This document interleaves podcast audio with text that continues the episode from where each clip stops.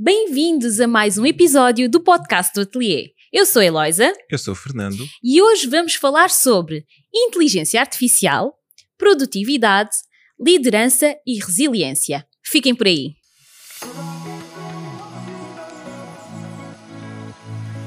Esta semana foi anunciado pela OpenAI que o ChatGPT vai ganhar olhos, ouvidos e boca.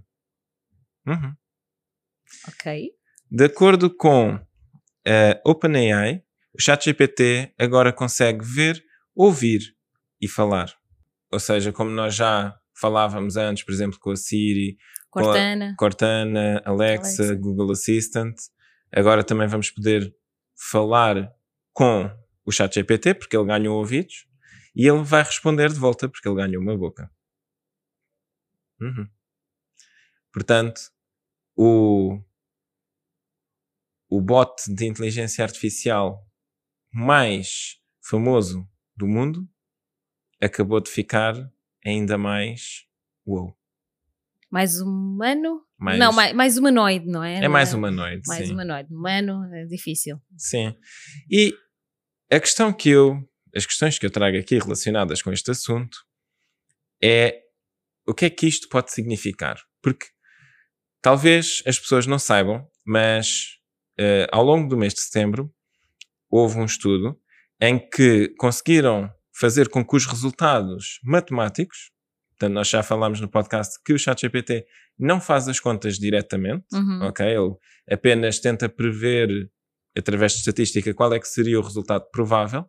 Ah, inclusive, eu descobri que 2 elevado a 10 terços não é propriamente uma conta que ele saiba fazer, portanto, Uhum. podem experimentar. Ah, não é que o raciocínio esteja errado, o resultado final é que depois está errado. Portanto, basicamente, houve um estudo que, em que comprovaram que dizer ao ChatGPT para respirar fundo Sim.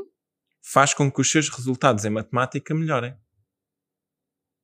Uhum. Então, mas Um, co- bocado, como assim?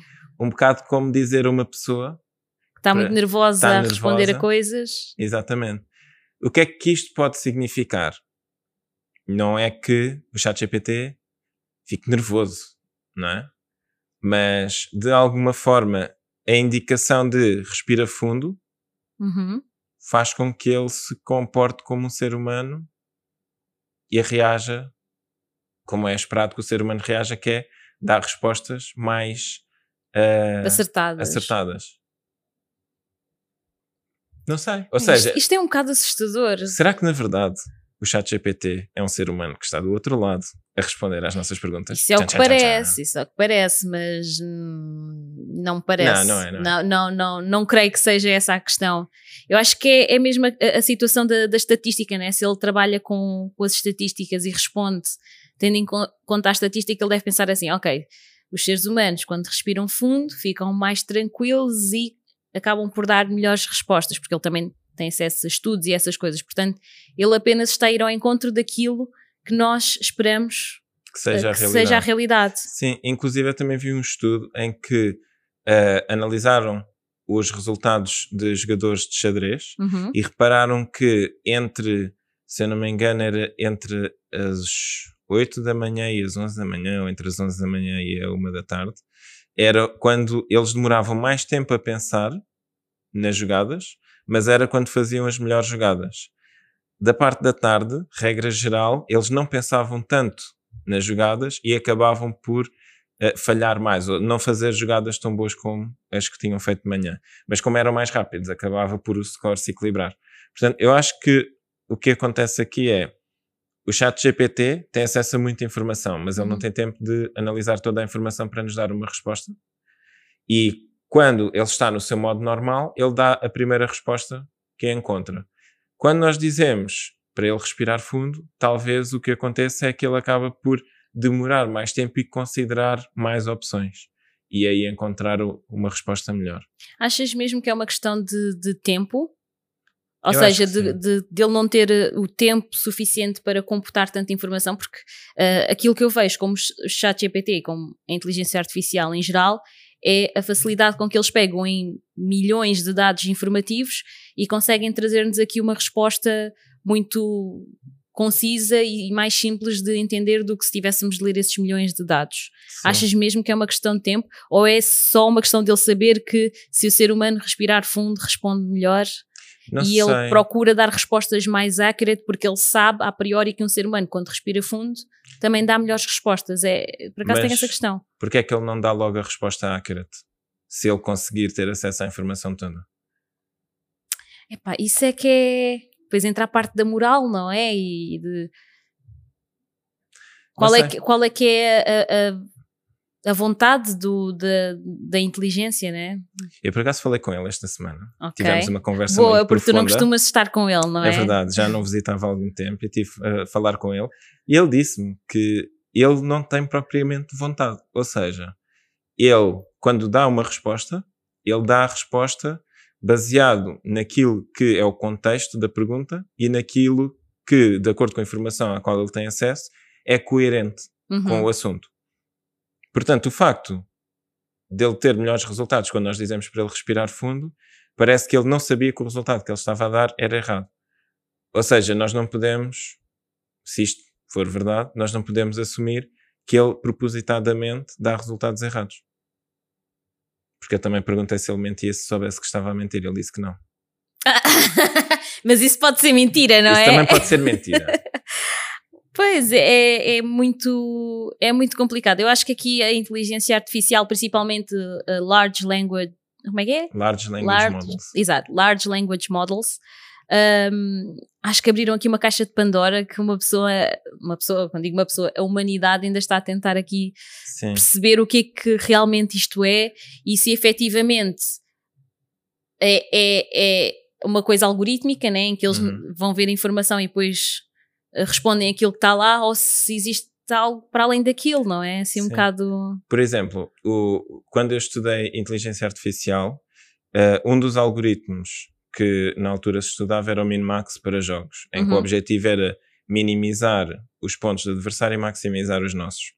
E aquilo que era feito, e isso acontecia, por exemplo, no xadrez, era que era analisa, eram analisadas todas as jogadas para ver qual é que era a jogada que ia ter o melhor resultado possível. Só que há um problema nisso, que é, tu não consegues analisar as jogadas todas em tempo útil.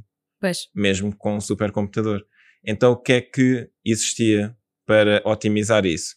heurísticas. Uhum. E aquilo que pode estar a acontecer no chat GPT, mesmo que seja de uma forma uh, não planeada, uhum. é que o chat GPT, para dar uma resposta mais rápida, utiliza heurísticas e quando nós utilizamos uh, a ideia de respira, tipo, respira fundo, uh, ele basicamente passa a usar as heurísticas, ou seja, continua a usar as heurísticas, mas dá-se mais liberdade para analisar a questão. Ah, ok. Então, efetivamente, pode ser mesmo uma questão de tempo para computar tanta informação e processar. Eh, Sim, eu dados. acredito que pode ser uma questão de tempo. Mas não sei. Tinha de ir analisar o estudo com mais detalhe. Muito interessante. Não, de facto, a inteligência artificial tem, tem sido aqui motivo de medo para muita gente, uhum. motivo de excitação para muitas outras gente e outras pessoas, e estava aqui a lembrar-me que na, no último dia 28 de setembro eu estive na sexta edição da, do Open Day da Câmara do Comércio e Indústria Portuguesa, uhum. e um dos temas foi isso: mentes e máquinas, os desafios da inovação. Portanto, um dos oradores, que foi o Pedro Garcia da Silva, da Fundação Champalimau, falou do, do sucesso do Wingy. É um robô uhum. com baixo consumo de energia, com capacidade de interação humana por meio de reconhecimento de imagem e fala e síntese de voz e movimento através da combinação de vários modelos de deep learning. Portanto, acho que já é um bocado aquilo que o chat GPT vai ser, está agora ou está agora a, a, ser, e isso acaba por ser muito interessante porque ele disse que naquela, naquela exposição que foi o Meta Merchant da Fundação Champalimau, as pessoas realmente ficavam muito interessadas neste robô e gostavam de interagir. E eles até estão a pensar sobre, ok, como é que a gente pode tirar mais partido deste robô? Será que, por exemplo, ele podia, uh, o, o robô Wingy poderia substituir as pessoas que estão no front office na recepção? Se calhar sim. Talvez. Talvez, porque isto depois depende muito da adaptação das pessoas, porque as pessoas agora estão a falar muito com as inteligências artificiais e se uh, tornar-se tão natural quando falar com uma pessoa pode ser uma boa forma de usar, por exemplo, numa, num, espaço como é como são as recepções dos, das empresas e sim eu penso mesmo por exemplo restaurantes e bares uhum. uh, existe muita flutuação em termos de uh, a necessidade de pessoal no, nesses negócios, né? porque têm época alta, em que têm muito, muitos clientes, precisam ter mais pessoas a servir às mesas e etc. Uhum. E tem outra altura do ano em que é muito mais tranquilo, não é necessário tanta gente. Uh, e isso faz com que exista aqui uma grande variabilidade na empregabilidade nessa área. Se as pessoas deixarem de estar nesse vai não vai e, e passarem a ser máquinas que estão a preencher esses lugares, eu acredito que pode ser bom não só para os donos dos negócios que alugam a máquina durante o período em que precisam e quando não precisam devolvem, uhum. uh, e pode ser bom para as pessoas também. Claro, vão ter de procurar outras formas de acrescentar valor, mas eu acho que acaba por ser bom porque vão acabar, de certeza, por encontrar alguma forma em que têm mais estabilidade. Sim, mais estabilidade, se calhar até mais uh, satisfação. satisfação. no trabalho, porque, como já falámos até em outros episódios, o atendimento ao público é de facto uma das áreas mais complicadas em termos psicológicos e em termos de ah, tens que lidar com imensas pessoas, tu não sabes o que é que te vai calhar à frente, cada pessoa é como um ovo Kinder, tem, tem sempre uma surpresa lá dentro e uh, sendo uma máquina é muito mais fácil gerir isso mas pronto, claro, depois também coloca-se outras questões. Eu estou a pensar aqui, por exemplo, nas pessoas mais antigas a lidarem com robôs. Não sei se gostam muito, até porque muitas vezes o que as pessoas mais antigas procuram quando vão a algum sítio é aquela conexão com, com outra pessoa. Alguém Sim. para trocar um, uma conversa informal, um bom dia, contar ali uma coisinha. Pronto, e, e digo as pessoas mais antigas, na verdade, todas as pessoas em geral procuram um bocado essa conexão de essa conexão humana que o robô em princípio não vai conseguir dar. Sim, mas é curioso ver a diferença na expectativa quando uma pessoa mais antiga vai a uma loja versus uma pessoa mais nova. Eh, é muito comum, parece-me, que as gerações mais novas quererem ter acesso às coisas sem terem de falar com ninguém. Daí a parte do e-commerce ser tão útil para as pessoas mais novas. Mas as pessoas mais antigas, normalmente o que elas querem é ir a uma loja, levar o problema delas e serem servidas. Uhum. É? Nós até temos uma experiência numa mercearia uh, que é assim mais vintage, mais uhum. tem aquele ar, aquela vibe mais antiga, uh, em que nós vamos lá, a gente até pode uh, pegar as coisas e não sei o quê, mas é muito mais aquela experiência de estava à procura de um disto, de um chouriço para assar, qual é que aconselha? E depois és atendido, ou seja, tu não sentes que tu precisas de saber o que é que já vais comprar, tu sabes o que é que tu queres fazer com o que vais comprar. Uhum. E depois a pessoa que lá está atende-te e serve-te. Uhum. No fundo, é muito esta relação de tu vais para ser servido, enquanto que o, o modelo mais moderno da sociedade é eu quero aquela coisa uhum. e eu não quero falar com ninguém para ter aquela coisa e eu quero aquela coisa ontem. Uhum. Porque eu já sei o que é que eu quero, já sei como é que eu vou usar, eu já vi reviews de todos os chouriços e já sei qual é o melhor chouriço para assar. Portanto, mesmo que o vendedor me venha dizer que é outro, eu não quero, porque eu já estive a fazer a minha pesquisa. Uhum. Pois, porque o que acontece agora é, antig uh, antigamente, o influencer era a pessoa que estava-nos a atender, portanto, era a pessoa a quem a gente perguntava, ai, qual é que você acha que é que é o melhor chouriço, e a gente está a falar muito de chouriço, deve ser porque está quase na hora do almoço. Um, Uh, e a pessoa acabava por nos ajudar muito nesse sentido. Hoje em dia, nós já vamos muito mais informados, também o marketing é, é, muito mais agressivo do que aquilo que era antigamente, portanto, as marcas comunicam bastante, os influencers dizem, uau, este é que é o melhor chouriço, é o super sumo dos chouriços, Sim. pronto, e é muito mais fácil a pessoa chegar e, e, e, escolher, e na verdade já vem com ele escolhido, não é? Pois, porque agora uh, há muito mais pessoas com voz, não é? O, aquilo que muitas vezes nós nos esquecemos na democracia, naquilo que no, na filosofia de sociedade, na organização de sociedade que nós vivemos, é que a democracia é baseada em nós darmos voz a toda a gente uhum. né? e toda a gente poder falar. E quando nós temos acesso a tantas opiniões, nós depois podemos decidir, ah, concordo com aquilo que aquela pessoa disse, porque nós muitas vezes também temos as nossas opiniões, não é? Se eu for ver um, um vídeo sobre uma coisa que eu já experimentei e a opinião daquela pessoa sobre aquilo é igual à que eu tenho, ou muito parecida, eu mais facilmente vou acreditar no que ela diz sobre outra coisa. Pois. Não é? Portanto. Sim, é, é uma forma de conexão, não é? Nós conectamos pelos fios invisíveis que nos unem e, e, é engraçado estares a falar sobre isso, porque outro dos temas que se falou no Open Day foi sobre a cultura uhum. e, e, a cultura, no fundo, são os, os fios invisíveis que, que existem entre nós uh, e a importância de haver cultura nas empresas, cultura nas pessoas, uh, consumirem coisas que realmente uh, façam com que elas tenham uma visão mais aberta relativa ao mundo, é mesmo muito, muito importante. Mas pronto, isto, isto já era já estou a entrar aqui num tema muito, muito à frente.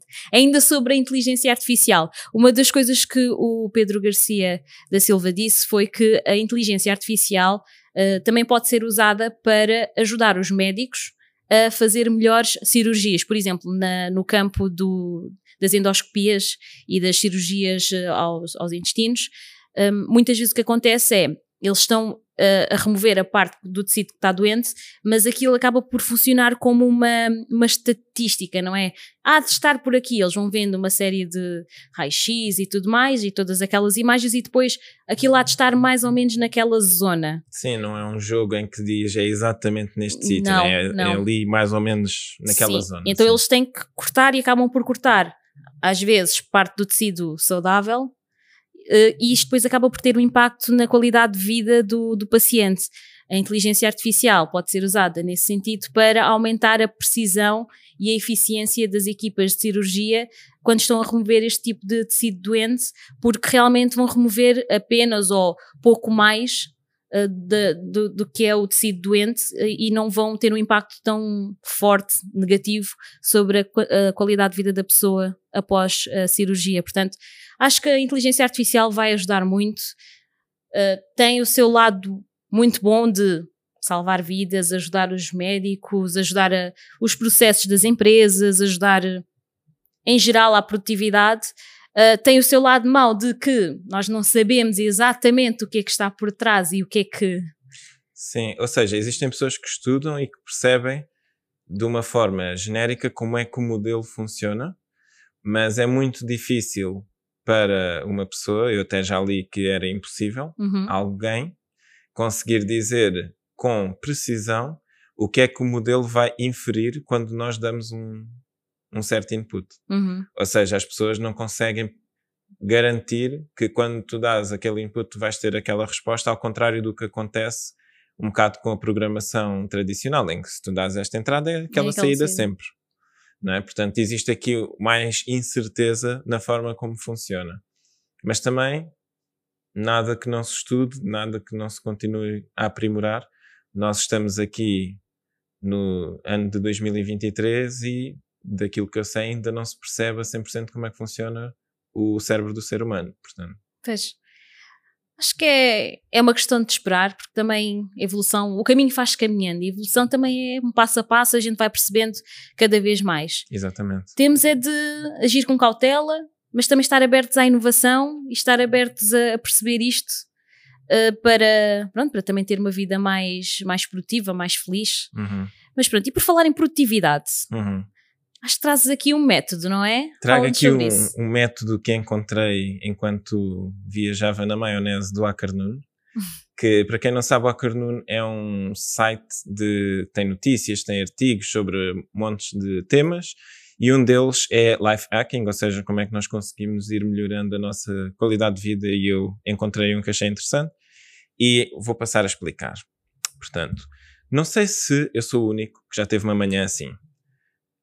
Eu acordo cheio de energia para começar o um novo dia, faço a minha rotina e etc. E quando vou sair, reparo que o almoço que tinha preparado estava estragado. Ui! E eu fico, oh não, e agora? O que é que eu vou comer? E depois, como se isso não fosse suficiente, vou pegar o carro para ir para o trabalho e só para me deparar com um trânsito sem fim causado por obras ou por um acidente que alguém decidiu ter porque estava cheio de pressa. Depois chegamos ao local de trabalho, ou chego ao local de trabalho, e vejo uma pessoa que está no carro, pronta a sair, e eu sinalizo, porque gostava de ficar com aquele lugar, já que é tão perto do sítio para onde eu vou, e ela fica parada até eu passar. E assim que eu passo, ela sai. Jesus! Uh, como resultado, tenho de deixar o carro mais longe e acabo por chegar atrasado à reunião mais importante do dia, que era logo às 9 da manhã. Portanto, são 9 e 15 e o meu dia já está estragado. Quando isto acontece, é normal que a frustração nos ataque, a motivação sai do chat uhum. e da nossa vida, não é? E volta talvez no dia a seguir. Eh, e simplesmente acreditamos que o dia já está estragado, já não há nada a fazer naquele dia e ficamos o dia todo a sentir-nos melancólicos e mal e etc. Mas, enquanto há vida, há esperança e existe um método que aparentemente foi bastante espalhado recentemente no TikTok, hum. mas que tem origens na matriz de Eisenhower, espero estar a dizer bem o nome, que é aquela matriz em que nós dividimos uh, as tarefas entre uh, importantes e não importantes Urgentes, urgentes e, e não urgentes. Não urgentes, sim. Tenho ideia que é essa matriz. Portanto, surgiu um pouco como consequência dessa matriz e o método chama-se o método dos quatro quartos. E o objetivo deste método é conter estas uh, coisas más que nos acontecem ao longo do dia, na fase do dia em que elas acontecem, para que, ok, aconteceu aquilo tudo de manhã, mas quando eu chegar à próxima fase do meu dia, eu já estou recuperado e consigo levar o resto do dia com uma outra energia com uma outra motivação. Ok? Portanto, para quem faz trabalho mental, e estávamos a falar hoje sobre isso quando estávamos a vir para cá, a produtividade começou muito como uma medida da capacidade de uma pessoa produzir nas fábricas. Sim. Mas hoje em dia nós aplicamos muito a produtividade ao mundo uh, do, dos escritórios em que o trabalho que se está a fazer não é um trabalho fabril repetitivo, é um trabalho mental que exige criatividade, exige, exige concentração e exige que nós estejamos completamente imersos na, naquela realidade para conseguirmos dar o nosso melhor, como por exemplo estarmos agora aqui a gravar um podcast. Se eu estiver a gravar o podcast a pensar no almoço, Ai, chouriço. Ai, chouriço. Se calhar não vou ser tão uh, produtivo, o podcast não vai sair tão bem, a audiência não se vai conectar tanto. Portanto, é muito importante que a gente consiga deixar os infortúnios que nos acontecem na vida na altura em que eles acontecem para não estragar o resto do dia. E, portanto, vou agora passar a explicar o método. Uh, basicamente, neste método, nós dividimos o nosso dia em quatro partes, com o objetivo de minimizar os estragos que acontecem numa de afetar as restantes. Uh, e um dos exemplos, não tem de ser exatamente assim, mas um dos exemplos que eu vi é, por exemplo, nós podemos dividir a manhã das 6 às 9 da manhã, que é o período em que nós vamos estar a preparar-nos, vamos estar a, a, por exemplo, podemos ler, podemos fazer exercício físico, dar um passeio na natureza, qual, tudo aquilo que nos ajude a estar mais preparados, mais presentes para o dia que se avizinha. Uh, depois nós temos o período do final da manhã, que seria, por exemplo, entre as 10 e as 13, e repara que entre as 9 e as 10 eu deixei em branco. Uhum. É propositado, ou seja, não é suposto nós termos as horas todas preenchidas com este método, é suposto haver um período em que nós estamos a recarregar antes de começar o próximo método. Portanto, entre as 10 e as 13 seria o período em que nós estamos a começar o trabalho que temos para fazer e estamos a produzir, uhum. ou seja, estamos só preocupados em uh, avançar com aquelas tarefas mais importantes uh, que vão fazer todo o nosso negócio, a nossa vida, o nosso trabalho, a nossa carreira andar para a frente, seja a produção de conteúdos, seja fazer desenvolvimento de uma funcionalidade super importante no produto que estamos a trabalhar, uh, seja preparar uma apresentação. Depois, o período da tarde, que seria, por exemplo, entre as 14 e as 19, já é mais para polir e finalizar, ou seja, é um período em que se calhar eu não vou estar tão focado, porque depois do almoço também a tendência é já não estarmos tão focados, estamos mais impacientes, como já falámos, uh, daquele estudo do xadrez. Uhum. Uh, então a ideia é estarmos mais a tentar recolher feedback, ver o que é que podemos melhorar e estarmos a pegar no trabalho que começámos de manhã, finalizá-lo e uh, polir, ou seja, deixá-lo mais aperfeiçoado. Ok? E depois temos o final da tarde, que seria, por exemplo, entre as 20 e as 22, que seria a altura de relaxar, ler um livro, jogar um jogo, fazer exercício para quem gosta de fazer exercício para relaxar, ou alongar, fazer coisas que nos ajudem a entrar no mood de dormir, porque depois a parte do descanso também é muito importante para quem precisa de usar a cabeça o dia todo, mas também para quem tem trabalhos que são mais físicos também é importante descansar, né? Porque se a pessoa não descansar no dia a seguir, não consegue dar, não tanto. Consegue dar tanto. Portanto, o objetivo deste método é basicamente dividirmos o dia e uh, termos o dia focado em certas áreas. E o que é que nós vamos fazer agora que sabemos isto tudo? Eu Sim. vou testar este método ao longo das próximas quatro semanas e vou trazer updates em cada episódio sobre a minha aplicação deste método. No final das quatro semanas vou ver se, ok, valeu a pena, melhorou, não melhorou, e isto basicamente é uma nova, é um novo segmento, digamos assim, do podcast que nós estamos a experimentar, em que nós testamos alguma coisa, damos o nosso feedback e com a nossa experiência, não é? E partilhamos isso com a audiência. Se acharem que é relevante para vocês, podem seguir-nos, né? No Spotify, Apple Podcasts, em todas as, todos os sítios onde o podcast existe, ou no TikTok, no YouTube, para saber como é que vai correr a aplicação deste método. Eu estou super curiosa. Eu estava aqui a ouvir-te e a pensar. Um, acho que aquilo que este método traz é muito mais a, a parte dos entre entre os quartos, ou seja, aquela, aquela pausa uhum. é muito, muito importante para nós conseguirmos regular-nos, para nós conseguirmos, de certa forma, fazer um. olhar para aquilo que aconteceu no primeiro quarto do dia e, e ver, ok, era isto que eu queria, não queria, se calhar, tipo, pensar um bocado, ser um bocado introspectivos nesse sentido uhum. e depois preparar o próximo. Acho que.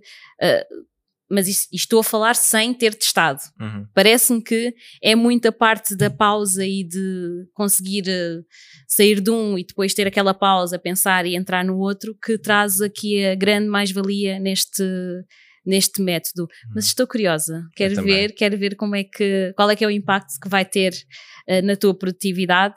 Eu não vou testar o método, mas vou estar aqui uh, a, seguir, analisar. a analisar de perto aquilo que vai acontecer. Porque de facto, se nós não pararmos para pensar, se não analisarmos, nós vamos estar a andar, a andar, a andar e se calhar não estamos a chegar onde queremos. Uhum. Um dos tópicos que foi abordado na sexta edição do Open Day da Câmara do Comércio e Indústria Portuguesa foi sobre a liderança e resiliência. E para nós sermos resilientes, o que é que temos de fazer? Olhar para trás, ver o que é que erramos, aprender com os erros, seguir em frente. Pronto.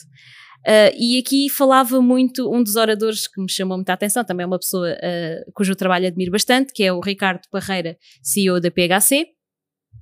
Ele falava um bocado sobre o, a felicidade e, e a satisfação no, no, no, trabalho ser importante para a produtividade. Portanto, sim, temos de usar estes métodos e, e, testar eh, aquilo que realmente faz com que nós sejamos mais produtivos, mas o ambiente em que nós estamos inseridos dentro da nossa empresa, uh, dentro da nossa equipa de trabalho, é muito, muito importante. Portanto, as pessoas que estão a criar equipas devem ter esse foco em ter as melhores condições de trabalho para os seus uh, colaboradores e estar muito focado em perceber qual, qual é que é o sentimento de felicidade que existe ou não existe dentro das equipas. Porque a felicidade vem de dentro, é verdade, nós uh, a felicidade normalmente está relacionada com a forma como a gente se sente connosco mesmos, como é que a gente vê que está a conduzir a nossa vida e se estamos a ir para onde queremos seguir. Mas a infelicidade pode vir de fora. O que é que eu quero dizer com isso? um chefe que chega sempre mal-humorado, que trata mal as pessoas, que não quer saber das pessoas, que só quer saber do resultado das pessoas, naturalmente vai fazer com que as pessoas se sintam tristes e vai fazer com que as pessoas queiram sair. Nós já experimentámos isso, já tivemos a experiência de trabalhar com pessoas com quem a gente não se sentia bem e naturalmente tivemos de abandonar porque a nossa felicidade e a nossa saúde mental é mais importante do que qualquer projeto que nós possamos ter em mãos. Portanto, um verdadeiro líder e um líder que quer fomentar a felicidade na vida dos seus colaboradores é um líder que se preocupa. A PHC até tem um, um, um mote que é Be Kind and Care, portanto, ter empatia pelo próximo, cuidar do próximo, dar as melhores condições para que a pessoa se sinta motivada, se sinta mais feliz e consiga, obviamente, também ser mais produtiva. Portanto, uhum. o que é que tens a dizer sobre isso? Um, achas que essa, essa visão é romantizada? Gostava de saber a tua opinião. Não, eu acredito que o que as pessoas procuram num líder é uma pessoa que esteja disponível para puxar por elas. Uh, ou seja, também não queres aquele líder pacato que nunca exige nada, não é? Porque isso também não te ajuda a crescer. Tu, normalmente, quando tu estás num determinado sítio, tu queres crescer. É? Uhum. É? E tu queres um líder que faça isso, que puxe por ti mas também tem que ser um líder que se preocupa contigo enquanto pessoa e que percebe quando tu não estás no teu melhor e que te dá o auxílio para que tu consigas sair da situação. Lembro-me que tu também disseste que lá eles tinham dito que dá-se as ferramentas às pessoas para que elas possam sair das do estado de infelicidade. Do estado de infelicidade, mas a própria pessoa é que tem de querer sair. Exatamente, sim. Daí a situação da felicidade vir dentro, ou seja, uhum. é uma escolha que tu fazes, não é? Tu uh, procuras as melhores ferramentas para te sentires mais feliz, as pessoas à tua volta, o teu líder dá-te as condições para ser feliz, mas tu também tens de escolher, ok, eu vou lutar Aceitar. pela minha felicidade, porque a felicidade não cai do céu, não é? Muitas vezes temos que ir à luta para encontrar, muitas vezes temos que nos conectar, daí a importância das pausas, do tal método dos quatro quartos, uhum. e perceber estou aí no caminho certo? Como é que eu me estou a sentir? Porque eu acho que aquilo que acontece um, muitas vezes na nossa sociedade é está tudo a correr. É tudo para ontem, como estávamos a falar. Já não quero falar com ninguém, eu já sei o que é que eu quero e não sei o quê. E às vezes nós não paramos para pensar: como é que eu me sinto? Será que estas decisões que eu estou a tomar são as decisões corretas? Será que a minha vida, se eu. Se, eu, eu, eu pergunto muitas vezes isso: se eu morresse agora, será que eu ia para a cova a pensar: olha, estava a fazer o meu melhor, estava a viver uma vida que me deixa feliz e estava a sentir-me amada, estava a amar os outros. Será? Não é? Há sempre essa questão, porque às vezes as pessoas não pensam nisso e eu compreendo. Há muitas contas para pagar, eu tenho lá tempo para pensar em como é que eu me sinto. É um facto, é um facto, às vezes é difícil. Vivemos numa. Em Portugal, infelizmente, há muita pobreza, não é? A gente sabe. As pessoas muitas vezes têm de ter dois, três trabalhos para conseguir dar resposta e nem têm tempo para parar e pensar. Mas, mas às vezes é mesmo importante, às vezes é mesmo uh, relevante pensarmos um bocado sobre isso, até para nós podermos alinhar a nossa vida e encontrar essa felicidade. Há outra das coisas que a PHC uh, eh, implementa, que é o Happy Score. Uhum. E quando ele falou sobre isso, eu lembrei-me de um projeto onde nós participámos, em que efetivamente ao final da semana nós éramos avaliados, porque estávamos a dar aulas, para perceber o sentimento de felicidade ou infelicidade das pessoas que estavam a ser acompanhadas por nós e que estavam, uh, e qual é era o feedback relativamente aos temas, à, às aulas e tudo mais. É muito importante medir, medir, medir, ouvir, receber o feedback, ouvir e tomar depois decisões em cima disso. Enquanto líderes, é extremamente importante. E um líder não é só o patrão. O líder pode ser um pai de família, uma mãe de família, um irmão mais velho. Há sempre pessoas a olhar para nós e nós devemos procurar trazer um bom ambiente ao, ao sítio onde nós estamos. Uhum. Eu, quando olho para estas coisas, eu penso que é o tipo de ambiente que eu quero no ateliê, é aquilo que nós queremos criar com a Good Store na vida dos nossos clientes a felicidade, o sentirem-se bem, o conseguirem alcançar os seus objetivos e, e no final do dia ter um impacto positivo na nossa sociedade. Uhum. É isso mesmo. É isso mesmo, não é? E pronto, olha, acho que chegamos aqui ao final dos nossos quatro tópicos e entramos num outro, numa outra área do nosso podcast que são as perguntas do público. Mas hoje não vamos responder Quer dizer, não é bem uma menos. pergunta, é mais ou menos. Fala-nos um bocado sobre isso. Ok, portanto, num dos uh, episódios anteriores nós falámos sobre o lançamento do iPhone e sobre como o iPhone era uma forma ecológica de se ter um telemóvel porque eles duram muito tempo. Uhum. E nesse episódio eu disse que graças à minha fantástica capacidade de observação, uh, eu podia ver que uh, as pessoas não trocavam de iPhone todos os anos. Mas nós percebemos que a nossa audiência é muito exigente, exigente uhum, né? quando nós uhum. dizemos este tipo de coisas. Portanto, nós fomos investigar. E, de acordo com a Business of Apps, a Demand Sage e o Counterpoint Research, uh, existiam no final de 2022 cerca de 1.300 milhões de iPhones ativos. Ok. Ok? Só 1.300 milhões? 1.300 milhões. Ok. Uh, só existem cerca de 8 mil milhões de pessoas Ah, é. no e- mundo. Normalmente nós associamos o, o bilhão a este número, mas um bilhão é mil vezes mil milhões. Pois. Portanto, é um milhão de milhões. Uh, depois, nós temos que em 2022 foram vendidos 225 milhões de iPhones. Ou seja, cerca de 18% dos iPhones que estavam a ser usados no final de 2022 foram adquiridos em 2022. Como 18% é inferior a 50%, conclui-se, portanto, que a conclusão empírica resultante da observação do mundo à minha volta estava correta e a maior parte das pessoas não troca de iPhone todos os anos. Boa, excelente explicação. Ah, muito obrigada por nos teres trazido aqui os números, porque essa. efetivamente é importante ter os números, os números ajudam-nos a, a perceber melhor os contextos e as realidades. Uhum. Ahm, mas é, é tal coisa. iPhone não é para estar sempre a trocar, pelo menos na minha opinião. Claro Uhum. que há outras pessoas que têm outras opiniões, Sim. mas é assim que eu. E eu que eu descobri outras coisas muito interessantes sobre eh, os iPhones, que era cerca de 80% dos iPhones vendidos em 2022 não eram novos utilizadores, era pessoas que já tinham iPhone e estavam apenas a atualizar. Uhum. Ok, portanto isso também é muito interessante. E se eu não me engano, apesar de ter havido 200 milhões de iPhones vendidos em 2022, o número de iPhones ativos só aumentou em 100 milhões, que significa que metade, Estava só a atualizar. metade daqueles iPhones atualizou. Pronto, não sei. Coisas estatísticas interessantes. Muito interessante, é um facto. Mas pronto, temos de ter esse cuidado e também sermos consumidores conscientes, consumidores que não compram só porque sim. Exatamente. E pronto, olha, estou aqui a ver nas nossas notas, não há aqui mais nenhuma, nenhum tópico. Parece que não. Esta semana foi mesmo muito interessante.